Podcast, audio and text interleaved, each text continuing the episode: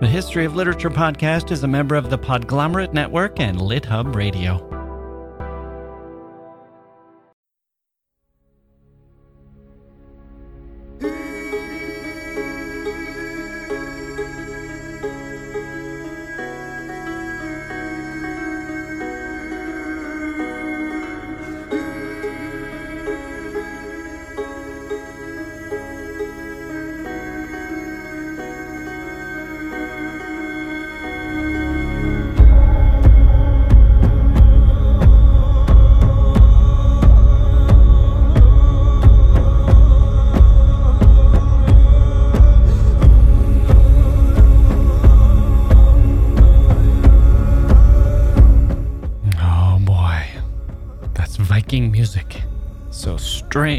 And spooky. We're strapping on our helmets and setting sail on our longboats. Our mission? To reach some new territory and plunder it for all it's worth. But our target today is not some unsuspecting village, but the Viking poem known as the Voluspa. We're going to meet a guide who will show us the way and we'll attack this little poem, show it we mean business, and bring home whatever loot we can store in our minds.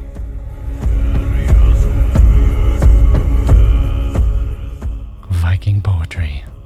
Today, on the history of literature.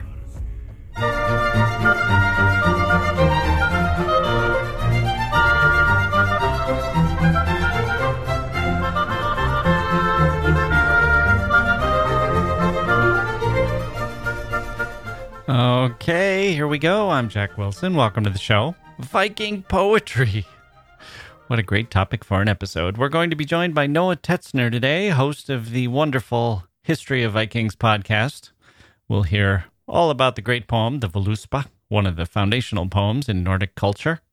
The Voluspa sets out the mythology of the Vikings from the creation of the universe to the prophecy of Ragnarok or the twilight of the gods period so interesting and so much fun. But first, I wanted to thank everyone for wishing me a happy 150 episodes. The History of Literature podcast just keeps chugging along. 150 episodes. That's quite a few. And for all of you who keep asking, who want to know just how exactly I'm dealing with all of the success that the podcast has brought me, I have to say, well, here's where I would say something modest, like I'm still the same old Jacke and that kind of thing. But the one expression that comes to mind is one that I've always had trouble using, and I'll tell you why.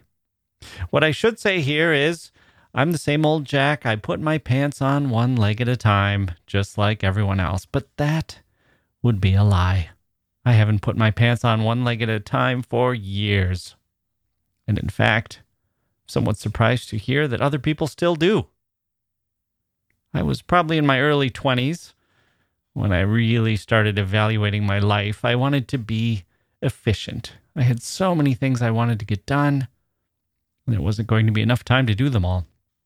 So I scrutinized my daily activities very carefully. I cut my sleep down to three or four hours per night. That was a big one.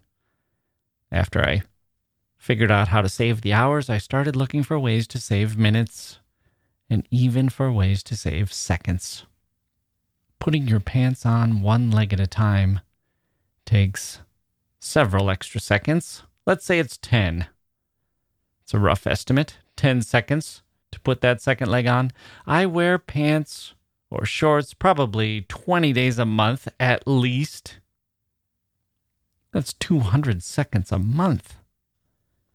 If you count pajamas, that doubles 400 seconds a month times 12 months in a year times 50 years. You see where this is going.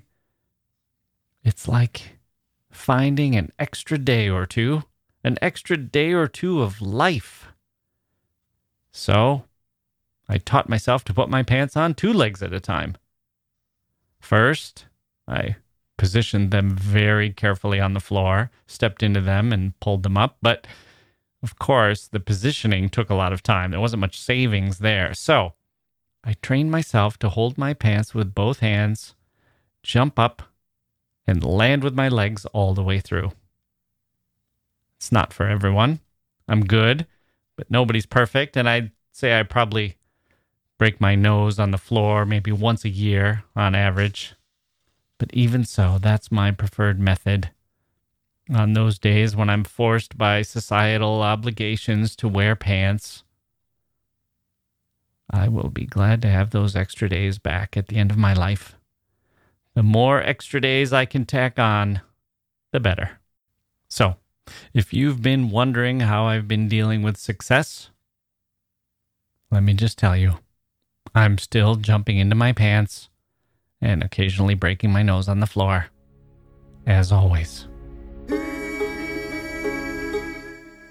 The Vikings knew what it was like to take risks and they knew what it was like to be ruthlessly efficient. Their poetry falls into that category. It's concise and vivid and well worth reading, though it helps to have someone explaining the history, explaining the context, and explaining the subject matter.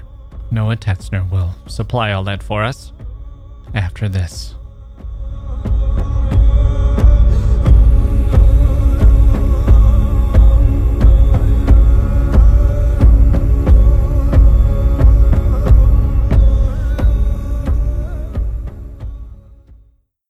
Hey grown-ups, The Cat in the Hat Cast is a new podcast from Wondery, perfect for the whole family. Join the Cat in the Hat and your favorite Dr. Seuss characters as they get whisked away on a new adventure every week. Fish dreams of creating his very own polite and quiet podcast. That is, until he gets a surprise visit to his Fishbowl podcast studio from the Cat in the Hat himself.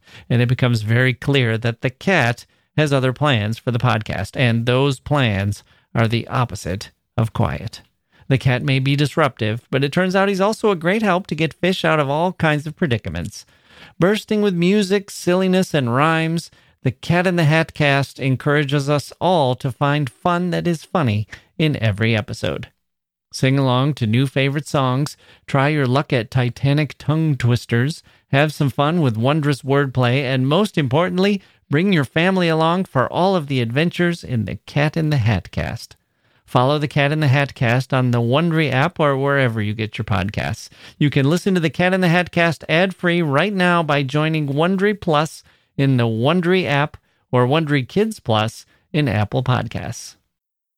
Okay, joining me now is Noah Tetzner, who's here to talk about the Old Norse poem known as the Voluspa. Noah is an expert in Viking culture and mythology, and he's currently the host of the History of Vikings podcast.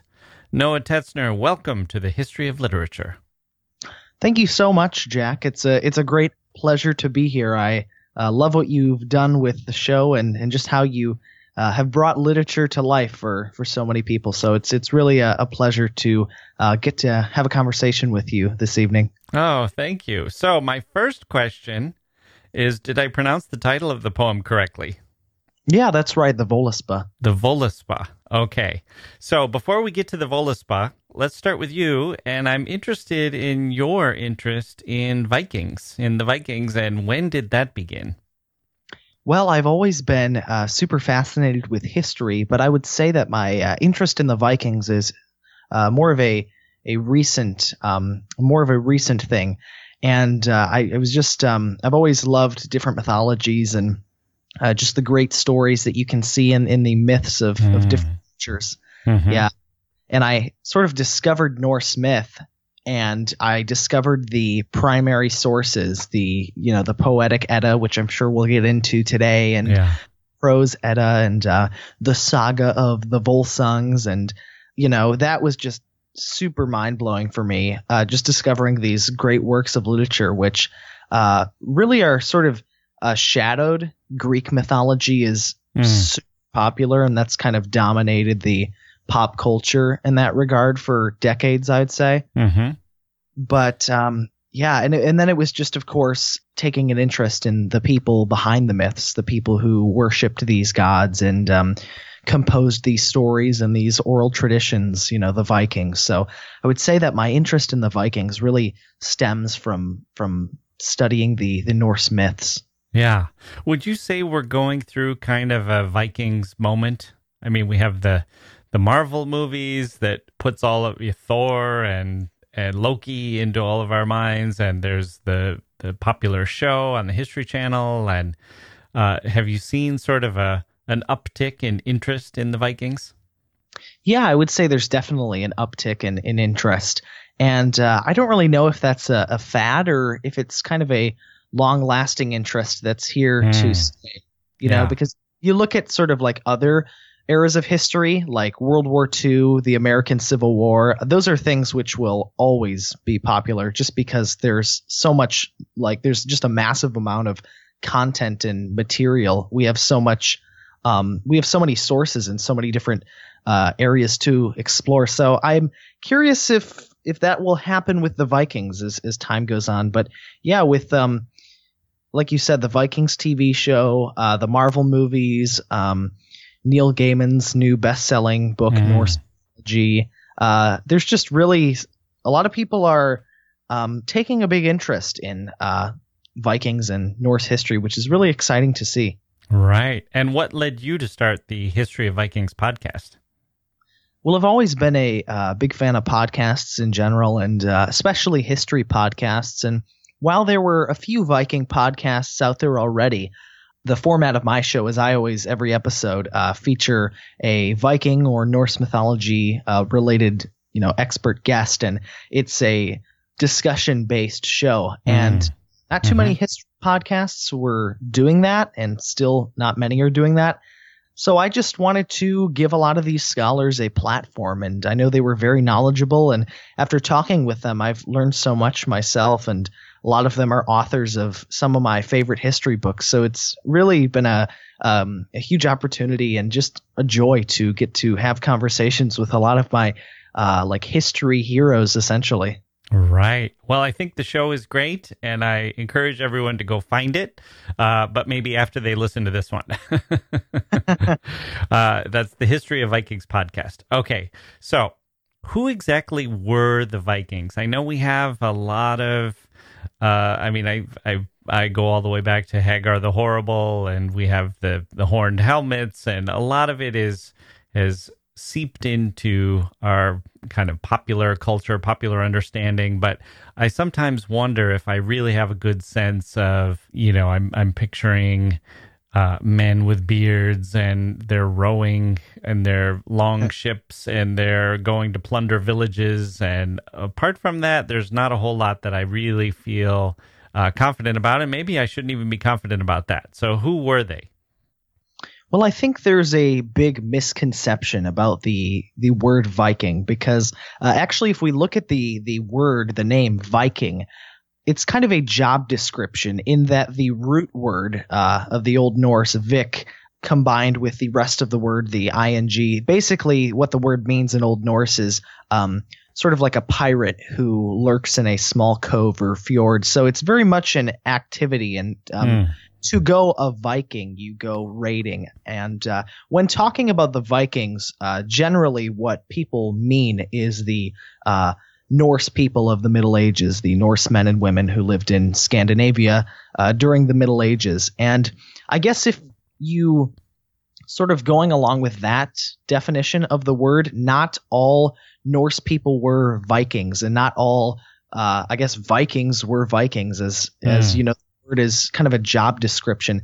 But I think, you know, clearly the um, a lot of Norse people went off raiding and pillaging and uh, you know sacking monasteries and, and coastal villages. Uh, but I think that that is sort of an over dramatized aspect of the uh, of Norse history in that. Um, oftentimes, we tend to depict the Vikings as being exceptionally violent. Uh, you know, they were mm-hmm. murdered innocent people all the time.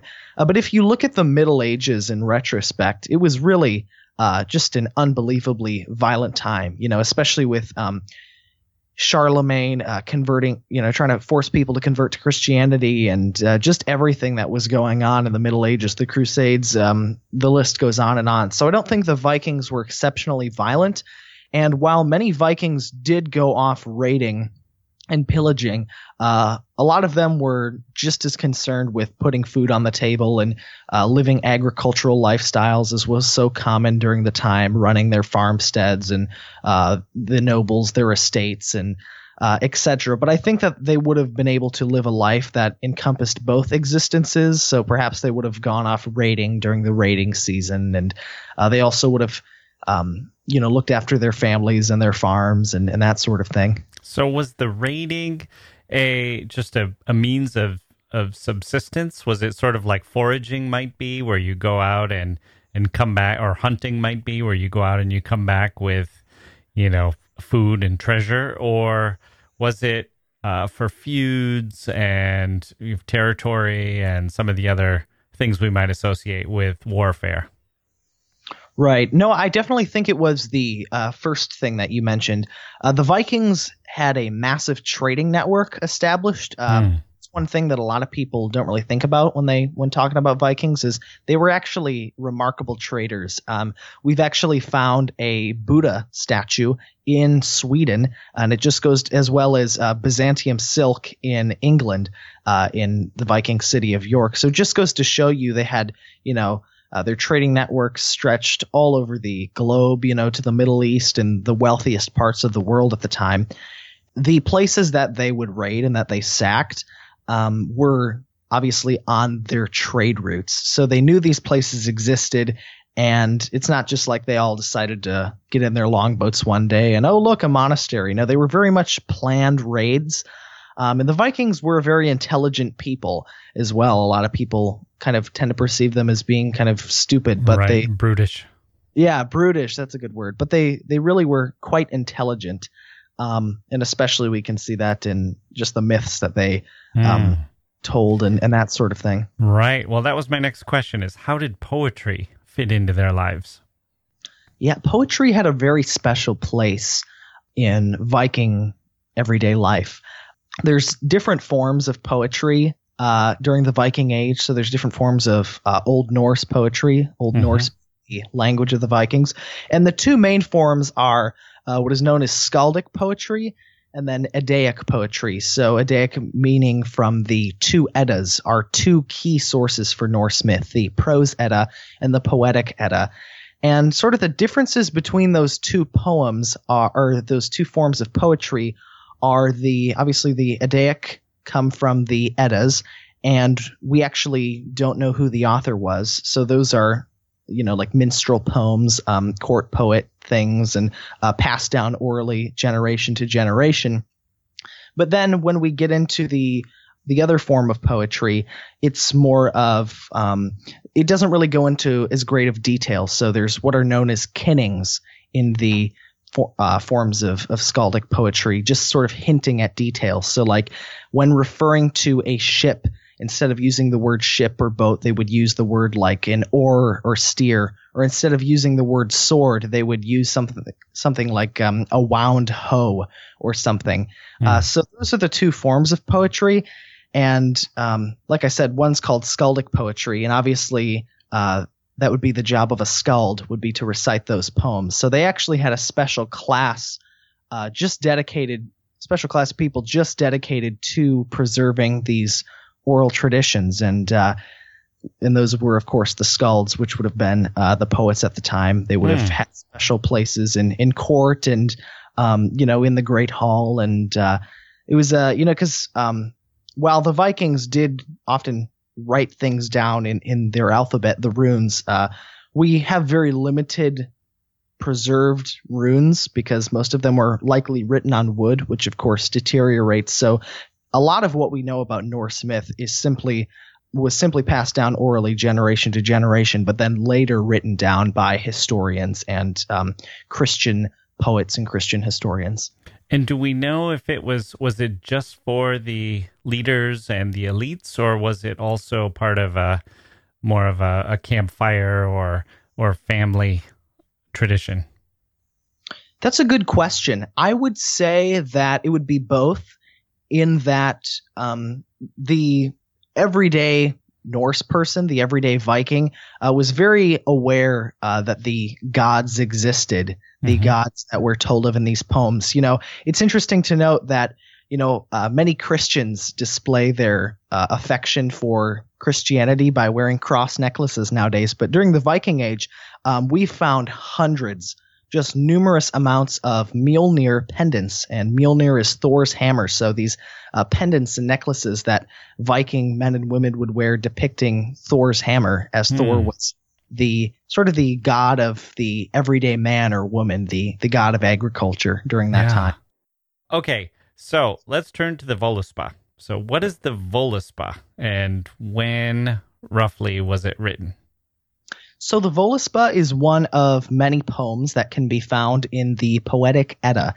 And as mentioned before, the Poetic Edda is one of our two key sources for Norse myth. Uh, its author is unknown, uh, just the Poetic Edda, and thus the Voluspa as well. Uh, and it is believed to have been composed these poems around the year 1270 somewhere mm-hmm. in there is as far as the oral tradition behind it that could have potentially existed hundreds of years before but a lot of people are actually content to date it much later uh, right around like 1000 AD so sort of really marking the end of the Viking age. Mm-hmm. and was and, this in Old Norse? Yes it would have been in, in Old Norse the the Vikings native language. Right. And do we know anything about the author or or the circumstances of its writing, or does it does it appear to be a single author, or does it look like it morphed over uh, many years through an oral tradition? Yeah, I would say the latter. Um, mm. Like I said, the author is anonymous. We don't know who it is, but there's definitely sort of like variation in the different poems, whether it be the Havamal, the Voluspa, the Grimness Grimnismal, the Scrimnismal uh, that are all in the poetic edda. So it really is kind of at the influence and at the will of the person, you know, composing it, who composed those poems. And was was it preserved in some way, or how do we, how did we, how did it come down to us? Did it come down as as part of the Edda, or was it that something that was compiled by later historians and scholars, or uh, it, was it written down at all, or or did it just survive orally until hundreds of years later, or how did that yeah. happen? Yeah, so it survived orally, but then was later written down by historians. And it the central part of the poetic Edda, the kind of where we get it from, the writing, is from a document called the Codex Regius. And that was that basically is the poetic Edda, but that's just kind of the raw manuscripts, the um, manuscripts that encompass all of the different poems, and those would have been um, again, like minstrel poems, uh, law court poet, uh, law court poetry, and that sort of thing. And was that written on paper or stone or what? Yeah, it would have been, it's been like written on paper, uh, manuscript. You can actually probably, uh, for those listening, uh, just Google Codex Regius and you can see the old copies of the manuscripts on the paper written around um, 1270. And were they kept in a you know, through a, a church, or is it something that that was discovered by archaeologists? That's a good question. That's something that I'm actually curious to know as well. Uh, and I'll be having a special guest on my show, and we'll actually be talking a lot about the Voluspa. So I'd be interested to ask her that. But I would, uh, my instinct would be to say that the church would have a lot to do with it as mm-hmm. the Middle Ages was progressing. The church was becoming more con- more more and more controlling over these sort of documents, you know. Right. But it's just a little sort of tidbit. It is interesting to note that um, a lot of the Christians who were put in charge of um, preserving these, uh, you know, paganistic poems, especially the main one who uh, Snorri Sturluson, who wrote the Prose Edda, actually has a very tolerant attitude towards um, Norse myth, which is very rare, of course, during the Middle Ages. Yeah. Did they try to sneak a little Christianity into it? Oh, absolutely. Yeah. Um, in, in, the Prose Edda, which is the uh, contemporary to the Poetic Edda, I think in the prologue, Snorri writes something like uh, the gods Thor, Odin, and Loki are actually descendants of Troy. And actually, they went back to Scandinavia and people just started worshiping them as gods. All right. Okay. Okay. So let's get to the poem itself. So we're, uh, who, let's start with the speaker or if there's a, a, narrator or who is there sort of a character who's delivering these lines Yeah, so the the person, the narrator delivering the lines, it's the Voluspa is also known as the Seeress's prophecy. Mhm. Uh, so there's this sort of like Seeress uh, witch um, character telling us of these poems or telling us the story of the poem, and she's telling us the how the world was created, and then also of the end times, Ragnarok. And, and the poem isn't very long. Um, I think if you pick up a copy, it's only about you know 20 pages, few stanzas, but uh, the poem starts off with talking about the creation of the world, and then progresses to Ragnarok, which is uh, when the world will end and, and the gods will battle the frost giants, and it's the, the twilight of the gods. But then the world will become you know reborn again, and there's sort of this mythic cycle element to it as well. Hmm. So the translation I saw called it the wise woman. You called it the witch. Is that a is wise woman sort of a, a euphemism here?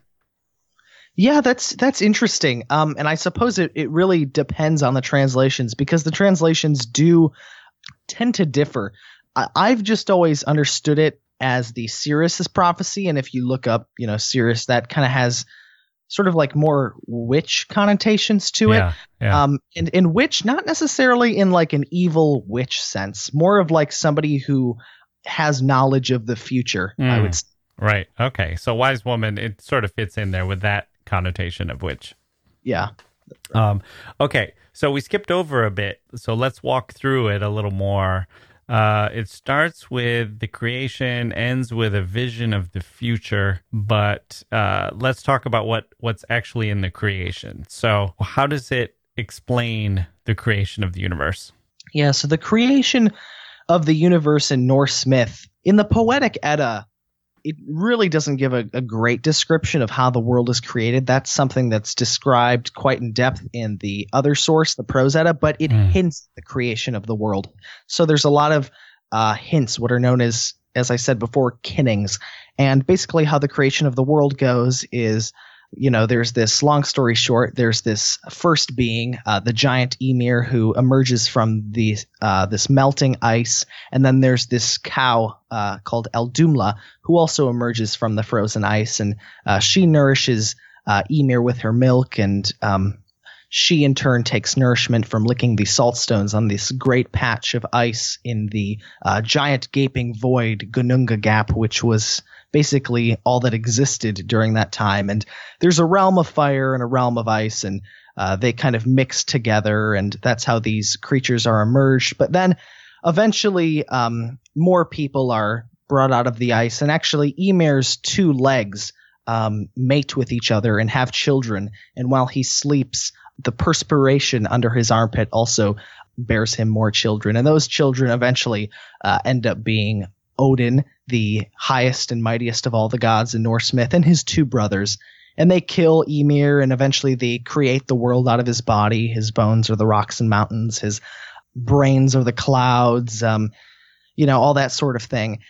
And they create this giant world, which is the universe in Norse myth is encompassed and understood in this gigantic ash tree called Yggdrasil. Hmm. And there's nine different realms in Norse mythology. Uh, Midgard being the realm of humans, Asgard being the realm of the gods, Jotunheim being the realm of the giants, and then the dwarves and elves get their own realms. And there's the underworld of hell and uh, the world of fire and so on.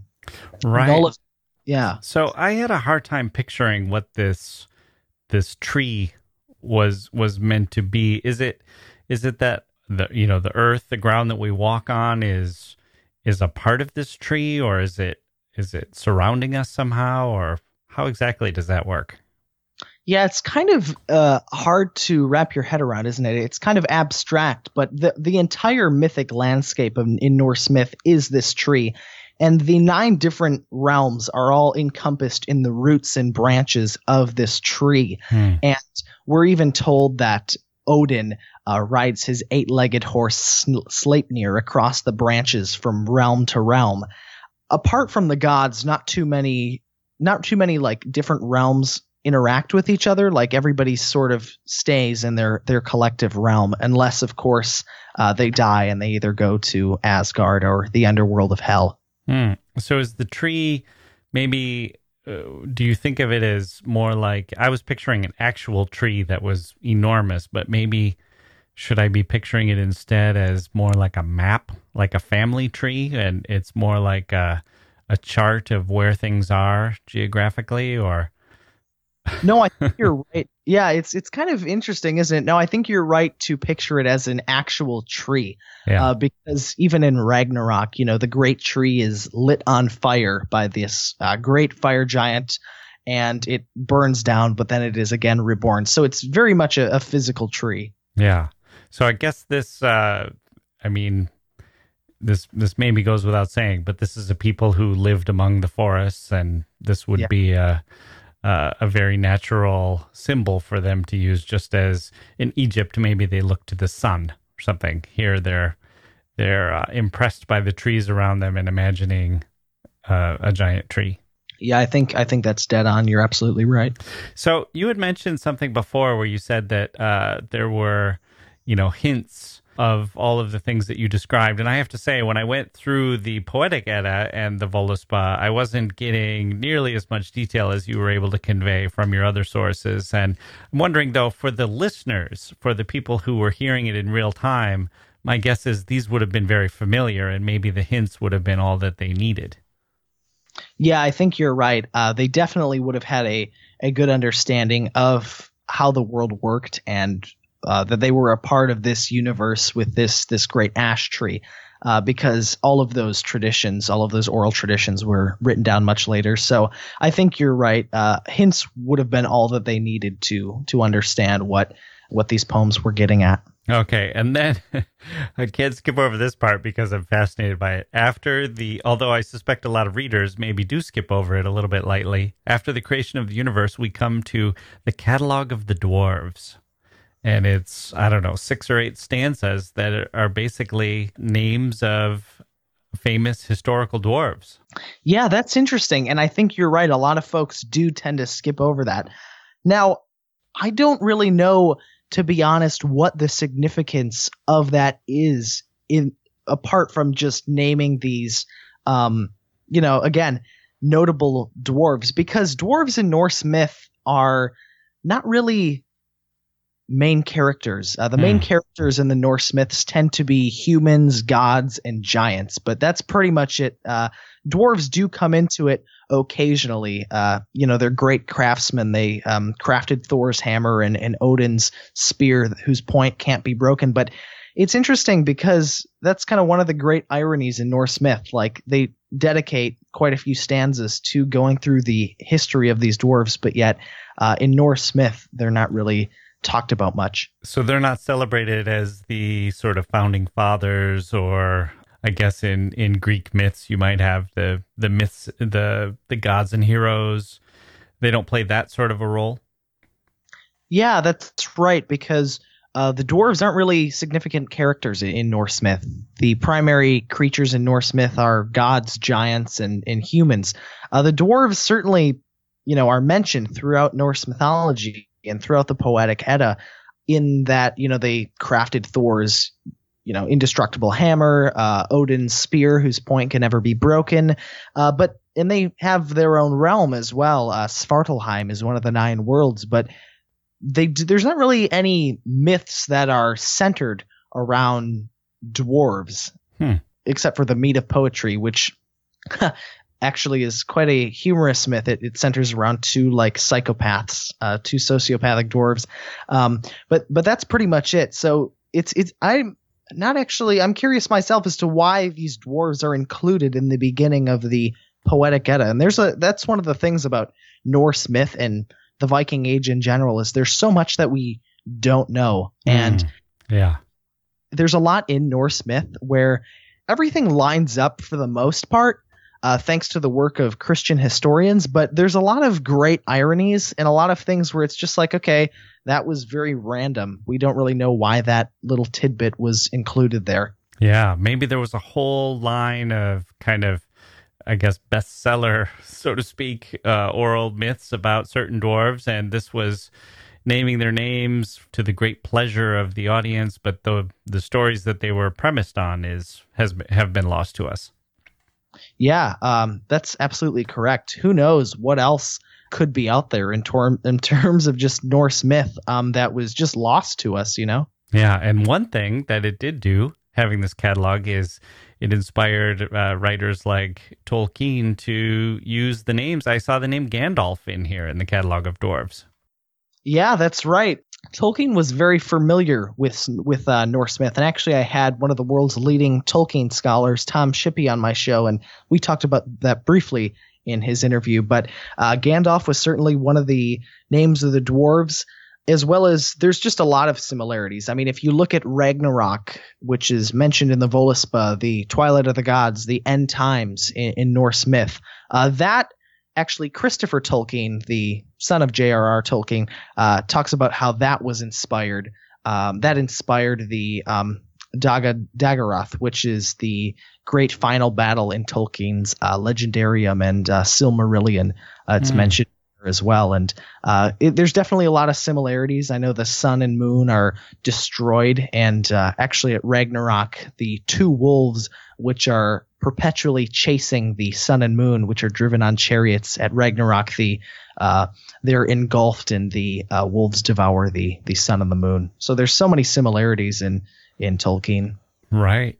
And one of the things with the catalog of dwarves that I wondered about whenever I see that sort of compilation or, or list, I mean, part of it is you wonder if they're pleasing the audience with some familiar names and and some maybe it's very melodious to hear the sounds of the names in put into the verse or if it's trying to preserve some history or maybe just kind of portray this as uh, being historically accurate.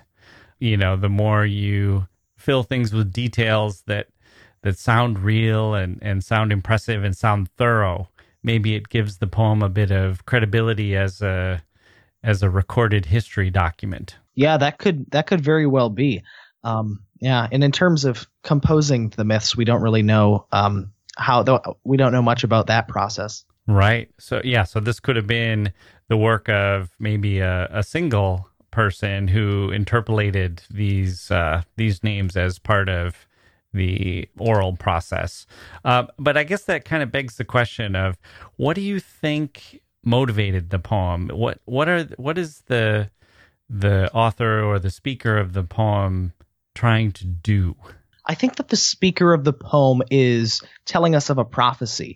Uh, okay. Uh, it's, yeah, it's the Seeress prophecy, and, and she's kind of prophesying the, I mean, certainly the creation of the world, speaking of what has already been, but also the the end of the world. So it's kind of outlining the mythic cycle uh, in Norse mythology. Right, and there's a part where the the speaker, the wise woman, actually gives some information to Odin that only Odin would that wouldn't that would be difficult for anyone to know to kind of gain some credibility as to her powers of being able to prophecy correctly.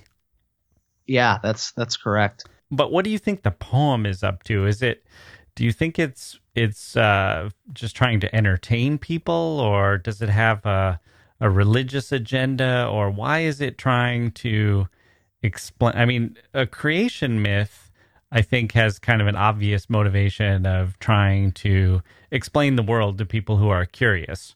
But a prophecy seems like it could be trying to move people in a certain direction, or it could just be a good fun story or what do you what's your take on what's behind this as a prophecy? Yeah i think you're right. And i think that in poetry in general to the vikings uh, would have been a very entertaining thing to hear these stories. Surely mm. would have been absolutely entertaining. But it, it was also their religion. Uh, so as, as much as it was entertaining there was also very serious uh, spiritual connections that they they you know thought they had to these gods, which is just um, absolutely incredible if if you think about it.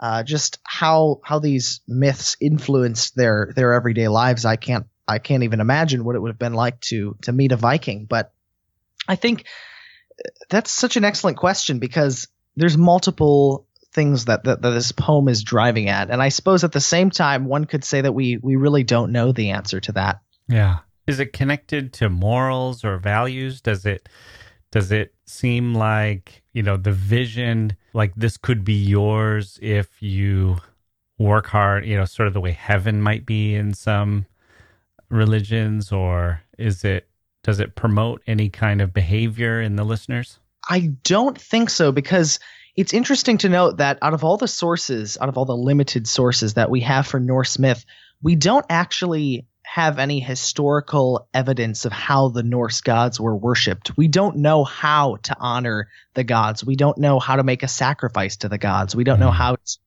pray to the gods. Uh, so I guess an, another answer is, you know, I just, we don't really know uh, the answer to that question. Isn't that interesting? And it's not that old. That's the thing. Yeah, that's right. it just, uh, is that because it just wasn't recorded as well, or it kind of got steamrolled by Christianity? The Vikings, in if you look at the, just the Norse people, the Vikings kind of came onto the scene of world history very abruptly, and the Viking Age was short. It only lasted 300 years, about uh, 793 till around like 1066 to get technical with with dates. Mm, but the reason okay. why we do, yeah, the reason why we don't know anything about the Vikings before that is because ancient Greek and Roman explorers never really made it that far north, and certainly the Roman Empire never made it past, uh, uh, you know, the Germanic tribes in Germania. They never made it that far north, so we just don't know uh, what was going on before the Vikings started raiding monasteries. Right, and by the time this poem, for example, was recorded, the heyday had already been over for a couple of couple of hundred years. Yeah, that's right. Okay, so we're getting just sort of we're just seeing it uh, shards and fragments of the actual richness of the culture. Yeah, it's it's a shame, but um, it, it certainly is interesting, and there's so many questions that uh, are unanswered. And I hope, uh, as archaeology continues to thrive, Viking Age archaeology, I hope that we can find more and more evidence and more and more answers. Yeah, that's exciting, and it's also exciting, or you know, it seems like the suggestiveness of it might help. You know, it, it kind of fuels the imagination to have these gaps. Yeah, it really does fuel the imagination. And I think that's probably why uh, scholars like Tolkien and were so um, drawn by these myths that they actually were inspired by them enough to incorporate many of their themes into, you know, his Tolkien's writings, The Lord of the Rings and The Silmarillion and, and The Hobbit as well. Yeah. And I mean, I'm always struck by that when I I we go back to this period. It feels in some ways sort of it feels like a, a calling back to the past, but it also feels sort of futuristic and it just uh, there's something about this period of history that feels it, it feels strangely familiar in a, a very interesting way that I don't get when I read about ancient Romans or or anything like that. It's uh it's close to us, but yet it's it's also a little bit harder to inhabit. Yeah, I think you're right because the societies of Greece and Rome were very very well developed and very I don't know if I would use the word civilized, but you know what I mean, very established. Yeah. Whereas there's very like primal elements to Norse myth and the myths are just timeless because while some may find it hard to relate to cold winter nights and howling wolves, these are just really like basic uh, problems that mankind has has dealt with for millennia. Yeah. Yeah. Okay. So, what about this poem do you think would particularly resonate with someone at the time? What do you, what do you think was was registering when they were sitting down to to listen?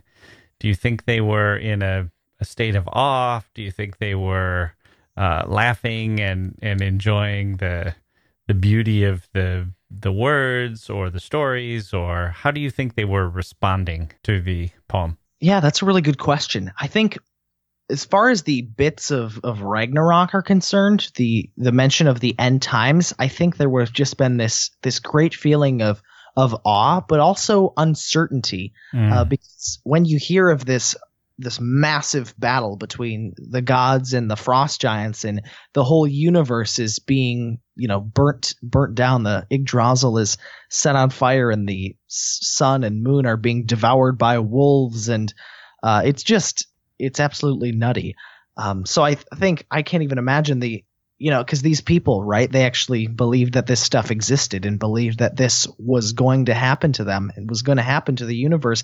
I can't imagine what might have been going through their minds as they listened to these poems yeah. around a great bonfire, you know? Do you think they believed? Like they they believed in in the literal truth of it or or was it more like some people might have believed a little bit and others just sort of uh, were kind of amused by it? No, I think they definitely would have believed it. Uh, like I said, just with the Mjolnir pendants that we've found, yeah. um, we've also we've also found little statues of various Norse gods, uh, Odin, and as well as uh, Frey, the great fertility god. So we found a lot of and picture stones as well, uh, depicting various scenes in the sagas and Norse myths. So they definitely uh, were inspired by it, but in a very literal way. Yeah. Oh, it's so fascinating. Do you think it was that it was? Oh, I guess we're. I guess what I'm really asking is why, how religions, what what gets religion started, and the impulse behind uh, wanting to have these answers and looking for you know wise people who can deliver these answers. We're so familiar with the great religions that are still in existence that to think about another set of people who are looking to a completely different set of myths to answer that questing that people have, the spiritual questing that people have, it kind of gives me chills. yeah, it's it's crazy to think about. And like you said, the great religions that are still in existence and have existed for thousands of years. There's also so many um, religions that have just faded away, and Norse paganism and Norse mythology is is no exception. So it's just crazy to think that this influenced so many people's lives, but yet uh, it's been all but forgotten for quite a while until until recent years. Yeah. I still I still find it inspiring. I'm, i guess you must as well, but it still uh, it still does make me it gives me a lot to think about, and I I enjoy putting my mind in that space. Yeah, I agree. Uh, just reading the these myths it's it's absolutely inspiring and like we talked about before there's just really this element of i think you said it really well just like it was a very primal time to which all humans can relate but also sort of futuristic mm. like ragnarok never actually happened and you know the, these people always believed that ragnarok was going to happen it was going to happen but it was going to happen and then christianity swept in and uh, you know Ragnarok never happened, and I wonder if if people there was a few leftover pagans who who still believe that it could have happened despite overwhelming Christianity just being overwhelmingly popular in Europe at the time. Right. Okay, so if someone is is looking for the Völuspá today, is there a particular edition? Is it worth reading first of all, or is it is it worth reading as a poem, or is it more worth reading as a uh, you know, sort of an annotated version and, and more of a historical document? And how would you recommend that someone who's interested approach it? Is there a particular edition or translation that you would recommend for them? Yeah, there's uh, actually two really great translations, and I think it can definitely be enjoyed as a poem. Fortunately, uh, both of the editions that I'm about to recommend are written in contemporary English. Uh, Oxford professor Carolyne Larrington's uh, translation of the Poetic Edda is really good, and you can find it anywhere, Amazon, whatever. But then Dr. Jackson Crawford of uh, the University of Colorado Boulder has a really great translation uh, of the Poetic Edda, and that's written in contemporary English, but even more readable, I would say, than Larrington's translation because while hers is great, it really encompasses a lot of footnotes. So it depends what kind of person you are. But Carolyne Larrington's translation or Dr. Jackson Crawford's translation. Mm. And that reminds me, I, I don't mean to put you on the spot, but I was hoping you could read a few of the verses so we can get a, a kind of a taste of it. I, I meant to have you do that at the beginning, but maybe that's a good way for us to conclude. Uh, is there a passage from either of those translations that uh, you could read for us? Yeah, absolutely. Let me just um, pull it up here. So uh, I'll just read a few stanzas then. Um, let me see. I'll start here, and uh, I guess I'll go here. And I'll start with uh, stanza 17 of the Völuspá, and this is talking about how the three gods, Odin and his two brothers, Vili and Ve, uh, created the first humans, uh, but then also created the universe out of the great ash tree Yggdrasil. So hmm. here we go. Three gods, powerful and passionate, left Asgard for Midgard. They found Ask and Embla, weak, fateless, in that land. They had no breath, no soul, no hair, no voice. They looked inhuman. Odin gave them breath, Honir gave them souls, Loth gave them their hair and human faces. I know an ash tree named Yggdrasil, a high speckled tree with white clay. Dewdrops fall from it upon the valleys. It stands forever green above earth's well. Three wise women live there by that well under that tree. Urth is named one, another is Verthandi, the third is named Skuld. They carve men's fate and they determine destiny's laws. They choose the lifespan of every human child and how each life will end. So that's a little uh little bit from the Voluspa there. And of course the three women mentioned at the end there are what are known as the Norns, and they're uh, people who practice this magic that can alter one's destiny, and they control the the fate of all people, and they live uh, in Urth's Well under the ash tree Yggdrasil. Hmm. Fascinating stuff. Okay. So the podcast is called The History of Vikings, and the guest or the host of that podcast, my guest here today, is Noah Tetzner. Noah, thank you very much for joining me today on the history of literature. Thank you so much, Jacke. It's been a great pleasure to be here.